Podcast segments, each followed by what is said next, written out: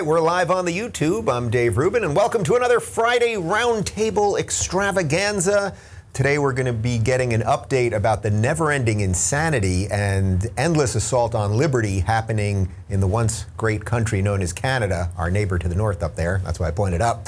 Joining me, our political commentator Lauren Chen, commander of Rebel News Ezra Levant, and a candidate for the People's Party of Canada, David Freiheit, a k a. Viva Frei. Welcome back to The Rubin Report, everybody. Thank you. Thank you for having us. Thank you. All right, I'm glad to have the three of you on. Obviously, I've had all of you on a couple times before, so the audience should be familiar with you guys. There is a lot of craziness in Canada. Uh, I think that's probably a major uh, underestimate. Uh, so I want you guys to kind of unpack it, because obviously here in America, we only hear about America. We don't really hear that anything else is happening anywhere else. So uh, I'm just first start off uh, with you, Lauren, and if each of you could kind of answer this, if you could just kind of sum up in like a minute, what do you think the general state of Canada is? And then we've got a bunch of clips. We're going to talk about Trudeau and a whole bunch of other stuff. So Lauren, kick us off. Well, I think the general state of Canada is unfortunately crisis, and I would disagree that Canada hasn't been making the news, even America. Uh, you know, we we had nas- international headlines when the, uh, you know, pastors were being arrested, when we had curfews, uh, when we implemented the vaccine passport. So unfortunately, Canada, I feel like, has been making the rounds, but for nothing good. And what's crazy is that the Canadian people themselves seem to be really polarized about all these draconian lockdown measures. Uh, you have some people who are very ardently for it, and I would love love to say that all of this craziness is just coming from the top, people like Justin Trudeau and uh, so many of the different premiers. But unfortunately, a lot of them, uh, you know, a lot of the everyday people, they do support this just because we've had a media whipping people up into a frenzy. Yeah, I'm actually glad to hear you say that. Do you think that there was some mainstream coverage of this stuff? Because, you know, I don't think it was really much on C N N, certainly not M S N B C, but you think it was sort of picked up in like maybe B B C or Independent, that kind of stuff? Right. And I, I know Tucker Carlson specifically, he did do an yeah. entire segment talking about our hotel quarantine, essentially detention centers, uh, which are still going on, going on, by the way, which the Canadian courts have upheld, despite the fact that there are huge human rights violations. There were reports of sexual assaults going on because you couldn't lock the doors and things like that.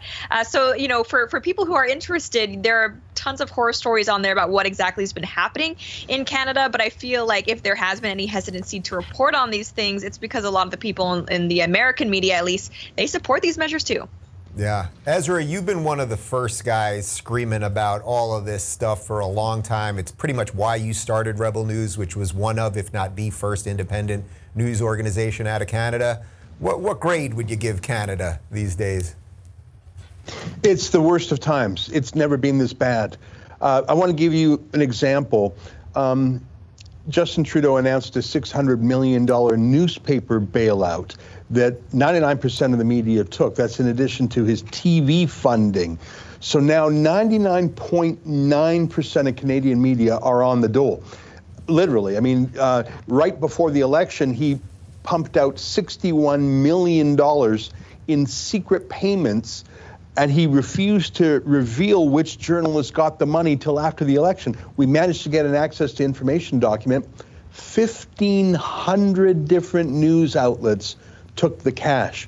That's that's got to be ninety-nine point nine percent of them. So we're at the stage now where the media in Canada is either owned or rented by the government or banned by the government. And I say that because, for example, Rebel News, which is which doesn't take any dough from Trudeau, we applied to cover the leaders' debates, but those have been nationalized by Trudeau, so they kept our reporters out. We had to run to federal court and get an emergency injunction just to come in the building to ask questions. So I really feel like in Canada, you're either a government journalist paid by Trudeau or you're illegal. And I think that applies really to the People's Party, and David uh, Freiheit can talk about that. They were banned from this government debate too. They're marginalized. They really are narrowing the bandwidth of what you can say and do. And it's not just, you know, peer pressure, it's the law. It's government sanctions. I really feel like we are only partly free as a society. We're not a fully free society anymore. We're partly free. Yeah, and look, I hate to say it, but I think you guys are probably just a couple steps further down that road than we are in the United States. It's probably somewhat comparable to what's going on in Australia. Uh, that's a good segue, David. So first off, you're you're running. You're actually getting involved. You know my thoughts on this. It's like we can all talk, but we need people to do. You're a lawyer by training. Uh, you you do your show with Robert Barnes on Locals, and you guys are crushing it on there. So it's not like you needed this, but you're doing it. So first, can you just uh, tell tell the audience that doesn't know about the People's Party why you joined the People's Party and just how's it going? So it, yeah, it's an amazing thing that I discovered that there was only one party in Canada that had the slightest interest in constitutional rights, uh, making sure that laws are passed lawfully, even in the time of an emergency, uh, that doesn't think vaccine passports or restricting interprovincial travel is justifiable, even in times of an emergency. Only one party in Canada doing it. And I know what I thought of the People's Party of Canada when I read about them in twenty eighteen, because they were demonized back in twenty eighteen. I didn't understand any of the dynamics that I now understand, and thanks to Ezra and thanks to Rebel, about what happens when the C B C receives a billion dollars a year from the government. What happens when all the mainstream media receives hundreds of millions of dollars from the government? C J A D, daytime radio here, runs COVID ads all day long, takes that bailout money, presumably. They have become the cheerleaders for this oppressive regime. They have become quite literally the purveyors of the propaganda to instill fear in everybody, to the point where, you know, healthy middle-aged people who are double vaccinated have been so beaten into a state of irrational panic that they think there's an existential threat to eat in a restaurant if they don't know someone else's vaccination status. This is the level of the political, intellectual discourse in Canada. It's good to see there's there is a bit of an uprising, a bit of an awakening. I'm seeing it as I walk the streets, and the amount of people who secretly say they're supporting the P P C and or me, uh, it's encouraging, but I think we've got a long way to go to reach the rest who still think it's a good thing when the government says we're locking you down for your safety. Yeah, and as a guy that just got mugged by progressive reality here in California after our recall election, it's like you, you just got to have hope. So I'm I'm thrilled, truly, that you got involved in this thing at a personal level. Uh, a couple of you guys already mentioned what's going on with some of the vaccine stuff and some of the money that Trudeau's throwing around, basically bribing government officials at this point. But don't take my word for it. Here's your clown Prime Minister, Justin Trudeau. We will create a one billion dollars COVID nineteen proof of vaccination fund. So if your premier, wherever you are across the country, if your premier mandates that everyone in your local restaurant or gym or other non-essential locations must be fully vaccinated and show proof, we'll pay for the development and rollout of that program. A vaccine mandate for non-essential businesses is a good idea. It keeps people safe. It encourages everyone to do the right thing. It keeps our businesses open, and it keeps our economy rebuilding. Because keeping you safe, that's my top priority. And not just through this fall, but over the long term, too. Keeping you safe, that's my top priority. I mean, my God, we are in a dystopian nightmare. Levant, he's giving money away to keep us safe. Isn't he a great man? I mean, isn't that what a good, decent man would do? Give his own money away? He must have a billion dollars somewhere that he had in his pocket, and now he's going to give it away to keep you safe. Ezra, why are you pissed about this? Well, the money is the least of it. It's the absolute destruction of privacy, of civil liberties, the creation of what Ron DeSantis in Florida calls a biomedical security state. And um, just a few months ago, Trudeau was saying he would never do this. It would create a segregation and a double class, two classes of citizenship. It's a violation of Canada's Charter of Rights and Freedoms, which is like our version of the U S Bill of Rights that Pierre Trudeau, Justin Trudeau's own father, brought in. But Justin Trudeau doesn't care. As he said before he was elected, the country he most admires in the world is China for its, quote, basic dictatorship. He's a super fan of Castro. I mean, if a guy tells you who he is, you should believe him. He's not even the worst, though. Even in Alberta, which is sometimes called the Texas of Canada, they're actually banning unvaccinated people from meeting at home. So you heard Trudeau say they're in non-essential places. Mm-hmm. In Alberta, you can be perfectly healthy, strong as an ox. But if you're not vaccinated, you may not meet other people in your own home. So apparently that's not an essential place anymore. We are on track for Australia in terms of civil liberties violations, and Israel in terms of how many boosters. Trudeau has bought four hundred million boosters. He signed the contract. There's only thirty-eight million Canadians. He has bought ten shots for every man, woman, and child. We are locked into this dystopia for years. Yeah, and if people think you're making this up, I'm pretty sure Israel is already pushing people towards that fourth shot. So it's not as yeah. if the idea of the tenth seems that far away. But come on, Lauren, Ezra must be some sort of right-wing maniac. Trudeau, he's nice. He wears nice socks.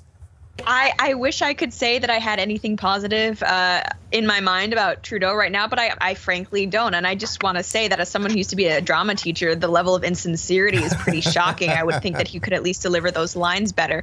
Uh, but what's really concerning is that that billion dollars, that's not the government's money. That that came from Canadian taxpayers. So if you are a Canadian taxpayer, the truth is you are paying for your own subjugation and for your own rights to be violated. And that's the case whether you're vaccinated or not, because this is not about the unvaxxed versus the vaxxed or anything like that. This is about government overreach, which is equally atrocious whether or not you have taken the vaccine. So that's what really gets me. And that's why me and so many other Canadians were looking at this election. And it's like, I, I don't know how much longer I can do this. I don't know how much longer I can pay these exorbitant taxes uh, that I know are going to programs that are designed specifically to exclude me from public life. It just makes my stomach churn. I can't. Yeah. You know, you mentioned the inauthenticity of Trudeau, and it very much reminds me of what we just dealt with, or what we, I guess we're going to still deal with now for a couple of years in California, which is Gavin Newsom, that, that he reeks of inauthenticity. Yeah. And, and just, it's dripping off these people.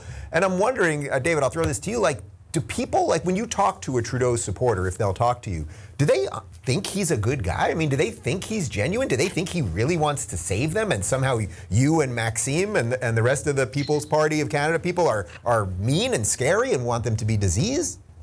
This is where I find some encouragement. I, and I'm not saying this to be hyperbolic, I have not met one person, even as I went door to door in my district, who likes or says they support Trudeau. You have those who say they're going to reflexively vote Liberal just because, but everybody I've spoken to loathes him and is looking for somewhere else to vote now. A lot of them are going to go to the New Democratic Party, uh, but a lot of them are saying anything but Trudeau. Even the diehard Liberals, they say, I've been Liberal my whole life. I'm not voting Liberal now, so I just need to find the alternative, and it's up to me to convince them to vote N D P out of protest or vote uh, P P C out of protest and principle. But another thing about that billion dollars that blows my mind and enrages me, it's not just our taxpayer dollars. Our healthcare system is the reason why people are being locked down. They say we're overloading it, it can't deal with this, we're understaffed. So what does Trudeau do? Spends a bill or promises a billion dollars on an app instead of just investing that into the healthcare system. Alberta's now says that they're overloaded because they have three hundred ten I C U beds in a province of four point five million. They're squandering money on useless things like COVID ads and apps instead of investing it into the system, while implementing a vaccine passport system that is necessarily and knowingly going to chase unvaccinated healthcare workers out of the system, which is already understaffed. So it is either incompetence, malice, or a combination of the both, but it's the worst possible situation politically, and I think even Liberals can accept that at this point. All right, well, look, clearly I've brought on three very far-right crazy people, because it couldn't possibly be that Justin Trudeau would also be assaulting free speech. I mean, we've talked a little bit about COVID, but I'm going to throw this video here, and it can't possibly be that this guy, Justin Trudeau, would also be assaulting Canadians' right to speak freely. Video. People need to be safe. People need to feel safe in Canada. And over the past years, unfortunately, we've seen a rise in intolerance and acts of hatred, not just in a political context, but across the country. That is why uh, we need to continue to be unequivocal about standing up against hatred and discrimination, as we have as a government, as we need to continue to. There's not a debate around vaccines. There's not a debate around climate change. We know for the safety of Canadians and future generations, we need to step up. It is unacceptable that there continue to be acts of racism and intolerance uh, in communities across the country, whether it's political or not. We need to do more, which is why we're going to be moving forward on stronger controls over online hate and harms, while respecting freedom of speech. But you don't have the freedom to hate. You don't have the freedom to incite to violence. And our government that has taken many steps on this will continue to, because no one should feel unsafe, particularly not someone who's coming out to volunteer and support uh, in a political campaign to make this country even better. I think I have blood dripping out of my ear after listening to that. Uh, there's so much there. So first off, there's no debate on vaccines. We can't have a debate on vaccines. Can't have a debate on uh, climate change either. He sort of slid that one in there. Uh, there's uh, you can't have hate, can't have hate, but it's not an assault on free speech. I mean, that's a complete oxymoron. Uh, and then the last line, which I thought was particularly interesting, no one should feel unsafe, particularly not someone who's coming out to volunteer and support in a political campaign to make this country even better. Guys, uh, you may remember this video. I'm springing this one on you. I was in Canada two years ago speaking with Maxime Bernier and a few other people, and uh, it was a political event, and this is what happened. Off our streets! Nazis come! Off our streets! Nazis come! Off our streets! Nazis come! Off our streets! Nazis come! Off our streets! Nazis come! Don't fucking touch me! Don't fucking touch me! Nazis come! Off our streets!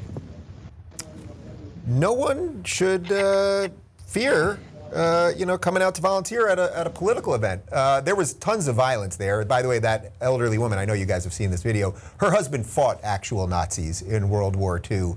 Um, Tr- Trudeau didn't manage to say anything about that. What could be going on here, Ezra? Uh, yesterday, there was an arrest in Calgary, Alberta, of a man who was uh, charged with vandalizing churches. Over the last two months, more than fifty churches in Canada have been burnt or vandalized or attacked in some way. Um, Justin Trudeau has not called it a terrorist attack, not called it a hate crime. In fact, uh, Trudeau's right-hand man, Gerald Butts, calls it understandable. So there's certain kinds of hates, hatreds, and hate crimes that Trudeau is fine with. Mm-hmm. Um, It's funny how he just sort of mushes things together. Um, he talked about inciting violence. I'm obviously against that. But in the same bucket, he put having a different opinion on vaccines, having a different opinion on global warming. Uh, he, he also threw in racism, implying that if you're vaccine hesitant, you're racist. He occasionally calls people misogynist for the same thing, even though his own pollster says the typical vaccine hesitant Canadian is a forty-two-year-old mother who votes Liberal. Hmm. So he just is actually the intolerant one who can't stand other points of view. Um, I, I, I tell you that he has actually put forward his draft legislation to crack down on the internet should he be reelected. And what scares me, Dave, is that although Trudeau has this huge plan to regulate the internet, the Conservative Party, which you would expect to be against it, the party of Erin O'Toole, has not said one word against the online harms proposal. In fact, the party spokesman on the issue believes that YouTube and other online sites should be regulated for hurtful and harmful speech. I'm not talking about crimes. I'm talking about hurt feelings. It's coming under the Liberals or the Tories, Dave. Lauren, you talk about this a lot on your show, and we've talked about it a bunch, sort of this like elite where it makes no difference whether they call themselves Liberal or Conservative, at least from a um, from a Canadian perspective. They're just sort of all in on it together, so the Conservatives aren't going to do anything about, you know, defending your right to speak or anything like that. No, it's very terrifying that in Canada, at least the Conservative Party uh, has also refused to condemn vaccine passports. And so as someone who openly supports the P P C, I have for a while now, uh, one of their founding members, uh, you know, that there are a lot of us out there that's just like a special thing you got when you signed up on the website, not to make myself seem more important than I am. Uh, but there are a lot of us uh, who have been called, uh, you know, vote splitters and, oh, essentially a vote for Maxime Bernier is just a vote for Justin Trudeau. Well, no, let me tell you what a vote for Justin Trudeau looks like. It's voting for Erin O'Toole. Mm-hmm. I don't support Justin Trudeau because I, I don't support these COVID restrictions. I don't support, uh, you know, hate speech legislation. I don't support mass migration. All of these things Erin O'Toole is also in favor of. So if I If, if I don't want it from Justin Trudeau, then I'm sorry. I don't want it from Erin O'Toole either. And that's why the P P C has been such a breath breath of fresh air, there we go, for me and so many other Canadians who for the longest time have felt politically unrepresented by the mainstream parties. And uh, by the way, you know, just for Justin Trudeau to know, uh, inciting violence is already illegal in Canada. Yep. There's already laws on the books for that, so we don't need any more if that really was what he was concerned about. And it's very, it's honestly sickening that he would even think to throw in actual uh, calls to violence with just mean words that hurt people's feelings, as if those two things are in any way comparable. David, I uh, suspect I know the answer to this question, but what are some of the things that the media is saying about you? You know, as you know, I talked about, I'm here in Cali, and watching what the media did to Larry Elder was just extraordinary. And then when Gavin Newsom had his acceptance speech, he said it was a win for diversity. I mean, these people, it's the height of hypocrisy. There's just no it's ending. There's no ending to the line. But I'm wondering, how how's the mainstream media treating you guys? Because when I did that event with Maxine, and actually, I think, Lauren, I think that's when I met you for the first time, actually, in person. You were yeah, there, I if think I'm not so. mistaken. Yeah. Um, when I did that event, there were Christians and Jews and Muslims. There were gays and straights and blacks and browns and Asians, and nobody cared. And all anyone talked about was freedom and everything else. But I suspect that's not exactly how they're talking about you guys. Uh, well, I'll say I've been fortunate on an individual basis because I think I have enough of a social media footprint that throwing out those types of accusations wouldn't stick against me. The party itself, it's the standard isms, you know, uh, anti-immigrant, anti-science, anti-vaxxer. When I went door to door, that's what the individuals who thought poorly of us thought, uh, by and large, because that's what the media just repeats over and over again. Because like I told uh, Rebel News in an interview, what they do is ignore and demonize. So they don't give the P P C a platform, then they misrepresent them in their absence. Uh, but I think that's changing. And if, if that's, you know, one of the influences that I've had, I would be very happy to have had that effect. But the one thing that blows me away in all of this, uh, Dave, is when Justin Trudeau was talking about racism and intolerance. I tweeted the stats that Ezra was uh, referring to out to Trudeau a little while ago with a nice montage of him literally saying one thing six months ago and the exact opposite six months later. We're not a country that makes vaccinations mandatory. Six months later, I believe vaccinations should be mandatory. I said, you are putting into effect a policy that will have a disparate impact on racial, ethnic, religious minorities. I showed the stats. Lat- Latinos, blacks are less likely to get vaccinated or more likely to be vaccine hesitant. Uh, the indigenous population, just over fifty percent vaccinated compared to seventy-nine percent of the, po- the population at large. And then lo and behold, at our first uh, candidates debate in Westmount, uh, all the candidates are on stage, and there was a woman from the Christian Heritage Party who happens to be a black woman, and I hate tokenizing people, mm-hmm. uh, but it's a relevant detail. Black woman from the Christian Heritage Party, not vaccinated. Apparently the only one on stage not vaccinated was such an existential threat to everyone in that room who was double vaccinated. She was escorted off stage by security, uh, and her seat was left uh, not empty because uh, the other two candidates took that spot. Escorted off stage. So for a prime minister who rants and raves against racism that he thinks exists, he is the only one actively promoting it, and knowingly so. Yeah, well, if it makes you guys feel any better, from an American perspective, we have plenty of video of Joe Biden and Kamala Harris and pretty much everyone on M S N B C and C N N saying that they were against mandates and they're for them now. So this is a worldwide, uh, that's a real pandemic, a pandemic of, of lying. Lauren, do you sometimes think that some of this is by design, that they purposely, they're, they're just punking all of us at all times, that they don't believe in anything other than power? So it's like, yeah, we're, we used to be against mandates, now we're for mandates. Like literally everything. They flip and lie about everything. I can't find one point that they don't do this on at this point. I don't really have any other answer aside from that. This must all be some part of an agenda, because it's definitely not about the science. It's not actually about saving lives. I mean, if it were about the science, I know in Quebec right now, it's you cannot do outdoor dining unless you are vaccinated. And I've walked through uh, malls, and even outside of malls, there will be like little benches and there'll be signs saying you cannot stop to eat here unless you have a vaccine passport. Makes no sense at all. Uh, where I live, you can't have, uh, you know, you can't play doubles tennis without being vaccinated and things like this. If it were about the science, I think things would be looking a lot different. Uh, what I don't understand, though, is how could these leaders have such clear contempt for the freedoms of Canadians where they feel comfortable doing that? And I, that I don't have a clear answer for, because because there are a lot of people, uh, you know, Ford as well, uh, you know, the Albertan premier, who previously I had thought fairly high of, and mm-hmm. they had made a lot of promises about wanting to safeguard Canadian freedoms. But it seems like, you know, every Canadian politician that you would have assumed would stand up for our rights has eventually fallen. And really, there is just, you know, on the national stage, only Maxime Bernier, it seems, who is fighting for our right to medical freedom. Yeah, and there was that incredible moment, maybe one of you guys can clean it up for me if I slightly butcher it, where he was, was he being arrested or pulled over, and, and they and he said why? And he, uh, it was something to the effect, David, I'm sure you can clean it up for me, but in essence, he said, the, o- the only thing you're afraid of uh, from me is my words. I mean, it's a really beautiful, beautiful moment. It, can you can you clean it up? Fantastic. Uh, well, I, I, it was fantastic, and Ezra and Rebel covered it, and covered it thoroughly, uh, I believe, where he said, where he's getting arrested. And he says, uh, do you have any what weapons was, on What you? was he getting arrested for?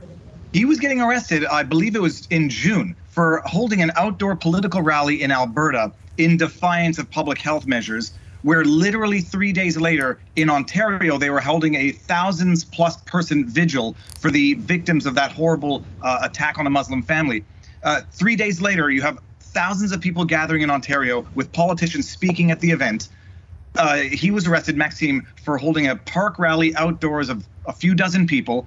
And as he was being arrested, the police officer says, do you have any weapons on you? And he says, weapons? No, only my words. Yeah. And he was arrested, detained for, I think it was only the day, and released. But the political double standard of the science uh, can cause anyone with half a brain to question whether or not, in fact, to de- to deny, to doubt that this is in fact about the science. This is about political control, political censorship, and using it as an excuse to control every aspect of citizens' private and public lives. Yeah, it's a really beautiful moment. I'll retweet it after this so that people can see it if they haven't seen it already. And and by the way, I should note that um, I wanted, because I'm sure people are watching, wondering where Maxime is. Uh, he's on a plane right now, so we couldn't get him on now. The, the election is Tuesday, is that correct?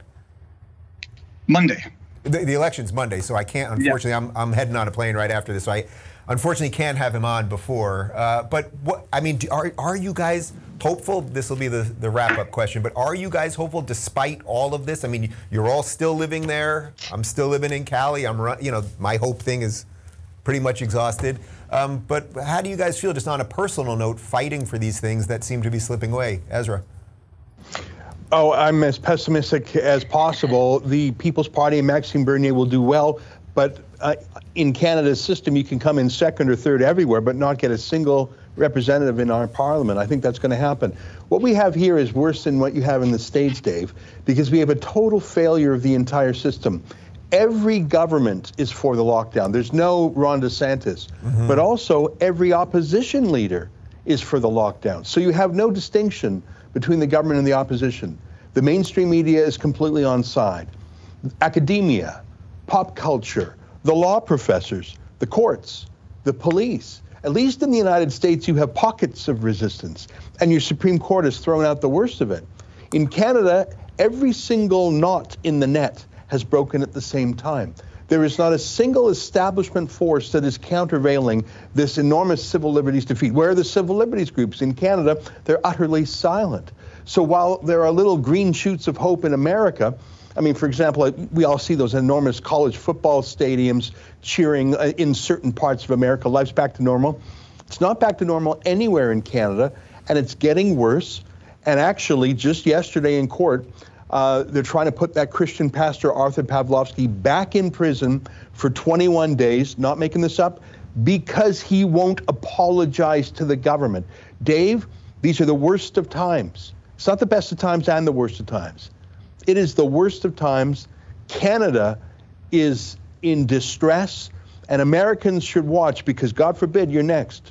Yeah, it, I mean, it's evil running everywhere. And everyone that watches my show knows I always try to spin things positively. Otherwise, how could I do what I do? And, and why would people watch these shows to endlessly be depressed? And yet here we are. Lauren, I mean, this is going to be on the personal side, but you, you just uh, publicly announced you're you're pregnant, which we're thrilled about, obviously, and congratulations to you. Yeah. But as someone bringing a child into the world right now, I mean, you must be, no, I don't mean the public person, Lauren Chen, but the, the private person, Lauren Chen, like just worried about the future that you're bringing this child into. I am very worried. And frankly, I mean, I was born in Canada, but I grew up in Asia. I studied in the U S. So the prospect of moving if things get really bad, that's not something that's foreign to me. The same cannot be said of my husband. He's someone who's, you know, born and raised. His family has been in Canada, specifically the same part of Canada, for generations and generations. And unfortunately, it's really taken this whole pandemic, quote unquote, to open his eyes to the fact that, look, unless things change really fast for the better, our child will not be able to grow up with the same freedoms that we had if we continue to live here. And it's terrifying. I'm going through, you know, all my pregnancy appointments by myself right now because my husband is not allowed with me because of COVID restrictions. I'm having oh, wow. to wait five weeks for a blood test. Uh, it's just, this is, uh, you said this is personal, and I, I feel like that's how the government has made it. Like, they are personally, very boldly discriminating against me, making my life harder. So uh, I feel like Canada has frankly left us behind. Wait, what could possibly be the rationalization for not allowing your husband, who you're obviously spending every day with and sleeping in a bed with, to come to your appointment? I'm not sure, but I know I had my first sonogram not that long ago, posted the, you know, the photo on Twitter, and I was told explicitly he could not come. Um, so that was a very emotionally hard thing to do, to, you know, see the your child's beating heart for the first time by yourself. And it's, it's even making me emotional thinking about it. Um, that's not something I'll be able to get back. David, since you got in, you, you got in, you said, I'm not just going to talk about it, I'm going to fight for it. I'm going to give you the last word here as a uh, blossoming politician. I mean, wh- where's the hope part, or, or if you believe that there is? I'll, I'll put a little bit of white veneer on Ezra and uh, Lauren's black pill, because I think there is some hope. Let me just get my rage out. Uh, when I hear that thirteen-year-old kids are being denied uh, sports tryouts after school because they don't have the vaccine passport, it enrages me to the point of tears. I got an email from someone uh, the other day saying her husband passed away, and for the last eight days of his life, she couldn't be with him in the hospital because of COVID. Uh, these are these are uh, traumas that uh, will leave scars, and I, they're difficult uh, to forgive for.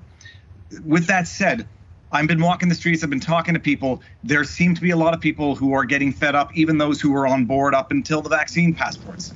We'll see what the election results are. I'm predicting there may be a lot of close second and third finishes, but the P P C are gonna get, I'm predicting half a dozen to maybe, if we're lucky, ten seats across the country, so that there will in fact be meaningful opposition in Parliament, because it's true what Ezra says, there is no opposition right now. Conservatives, Bloc, N D P, they are all on the same page for all of the most draconian measures, and don't expect any of them to change the rules if or when they ever get into power, because they're going to realize that they benefit from tremendous power. So the ultimate uh, litmus test, or uh, what is it called, referendum, will be the election. If it's a disastrous result, then I may be a little more uh, less white-pilled or less optimistic. If we get six to ten seats in of a voice of reason, a real opposition, I will have a little more optimism. All right, a little a little white pill to go with a lot of black pill. Well, you guys, uh, the three of you are awesome and just fighting a, a very difficult thing. I'll keep fighting with you as long as you'll fight with me. And uh, I thank you guys. I'm going to continue without you, uh, but especially David, to you, good luck on Monday. And uh, I'll, I'll talk to you guys soon. Whew, Canada, Canada, Canada. It's like, this is happening in Canada.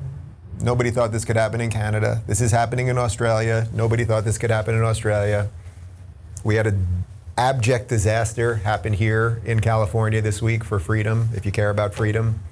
Uh, it's happening across the West. And from my estimation at this point, if you think that the biggest virus that we have to fight right now is COVID, in that it gets people sick and has a ninety-nine percent recovery rate, Uh, there's a much bigger virus that I'm worried about, and it's the mind virus that is now proliferating everywhere and allowing once decent people to be very confused about simple things that we used to know to be true, and to literally hand over their rights. Here are my rights. Here are the documents you wrote them on. You take them. You take them. I'll, I'll figure it out as I'm locked in my basement with the mask on, getting my seventeenth booster shot. What are we doing to ourselves? What What are we doing? What are we doing? Um, but because, you know, I like to give you a little white pill when we when we do something like this, and this was obviously, you know, sort of a rough week for me personally, but as I said over the last couple of days, you know, I'm very proud about fighting for California and, and fighting for Larry, and I'll make all the decisions. Trust me, all the conversations that you think I'm having with, with David and my team and everything else, they're all they're all being had. Um, but I'm very proud about fighting for California and giving it everything I got, and, and more importantly, fighting for Larry Elder, who is a, a a damn decent man who did not deserve to be treated the way he was, which I have no doubt is exactly what David and the People's Party uh, candidates are dealing with up in Canada right now. Um, actually, we had Larry and his girlfriend over for dinner last night, and we just had a great night just letting off some steam. Just, you know, just being friends and not even talking politics the whole time. And I assure you that Larry's got big plans. Like, don't think this is the end of Larry. Uh, don't think this is the end of all the things we've been fighting for and everything else. Um, but our work is cut out for us. It really is as simple as that. So that that's kind of where we're at. Uh, guys, next week, I'm actually leaving for New York tonight. I'll, I'll be gone for the week. Um, we do have an interview with Jason Whitlock from The Blaze, who's awesome. It's it's a very, I, we taped it yesterday. We're gonna put it up next week. It's really, really interesting. A little bit of a different take. It's not purely political. It's a lot about sports, and of course sports have, has melded into politics. So we'll, that, we'll put that up next week. I'll be live in studio with Greg Gutfeld on Gutfeld, exclamation point, on Fox News on uh, Wednesday night. And I may do a couple other media hits while I'm in New York. And maybe I'll do some walk and talk, so we'll get something up on YouTube for you guys. Uh, but everybody keep fighting. Look, and I, you know, I got a ton of messages, a ton of messages this week about people being depressed and people are planning to move. And I, you know, I see what everyone's saying. Mostly where I check things, of course, is the locals community. And everyone's kind of just whacked out this week. But from that, it's like, then we got to piece something together, right? That's why I always talk about building. Like, Trudeau ain't going to be the guy that saves them in Canada, and Joe Biden ain't going to be the guy that saves us here. We're the ones that can save ourselves. And uh, oh, and one other thing I wanted to mention. Um, you know, yesterday was was the holiest day in the in the Jewish year. It was Yom Kippur, uh, which is the Day of Atonement. And I went to services uh, that are led by Dennis Prager. Now, Dennis Prager's not a rabbi. He doesn't have like a regular congregation, um, but he does do these services uh, for the high holy days. And I, I went a week ago for Rosh Hashanah. I went to Yom Kippur. He gave a, a sermon yesterday, and he makes a point of not talking about politics. You know, most of the people that come, it's about four hundred people. It was jam-packed, standing room only. Most of the people that come listen to his radio show or the PragerU videos or whatever it might be. So they're, they're fans of Dennis. So it's an interesting, somewhat self-selected audience. Um, and Dennis makes a point of not talking about politics from the pulpit. He brings it up repeatedly that even though they love him for that and those ideas, uh, that's not what he's there to do. And he he, does, he has a really wonderful way of talking about religious ideas and the importance of them and all those things. But he gave his sermon yesterday, and it was um, it, it wasn't political, but it was political because everything's political right now, because freedom is on the ropes. And to talk about freedom, as he discussed yesterday, to talk about freedom is to talk about belief, is to talk about the ideas that, you know, our ancestors fought for so we could live in free societies that maybe are at the end of their freedom. So it was quite moving to me. And, and the other reason I bring it up is that one of the things that Dennis talked about is that, you know, during Yom Kippur, you're supposed to you're supposed to repent for your sins. If you've wronged somebody, you should apologize to them, that sort of thing. And he was talking a lot about lying, and that once you put lies out in the world, Um, that you can't put them back. You know what I mean? A lie is just a wave of water, and you can't get that thing back in the cup. And there are lies everywhere. Like, what a week of lies. Everything you heard Justin Trudeau just say right there, everything that Joe Biden and Barack Obama and Gavin Newsom said about Larry Elder, everything that they say on mainstream media about all of us. It's just like a lie factory everywhere. And so where's the white pill part of that? It's on us to correct the stuff. I have nothing better to do, so let's do it together, right? Like, that's it. Uh, all right, if you want to see all the adventures and behind-the-scenes things that I'll be doing in New York, join me at rubin report dot locals dot com. The community's exploding, by the way, and I'm I'm thrilled to just be part of that with you guys and just meet so many of you as I met at the Larry Elder election night party and, and everything else. So uh, join us over there. That's it. Have a good weekend, and, uh, well, I'll see you next week one way or another. Somehow, you know, because internet, and I can't really see anyway. It's an odd thing that television people always say, but here we are. Okay, goodbye. Thanks for tuning in, everybody. Be sure to subscribe and rate this podcast. And don't forget, you can watch my direct messages live on Blaze T V and YouTube every weekday at eleven a.m. Pacific, two p.m. Eastern. And of course, if you want to connect with me personally and get early access to my sit-down interviews, join rubin report dot locals dot com.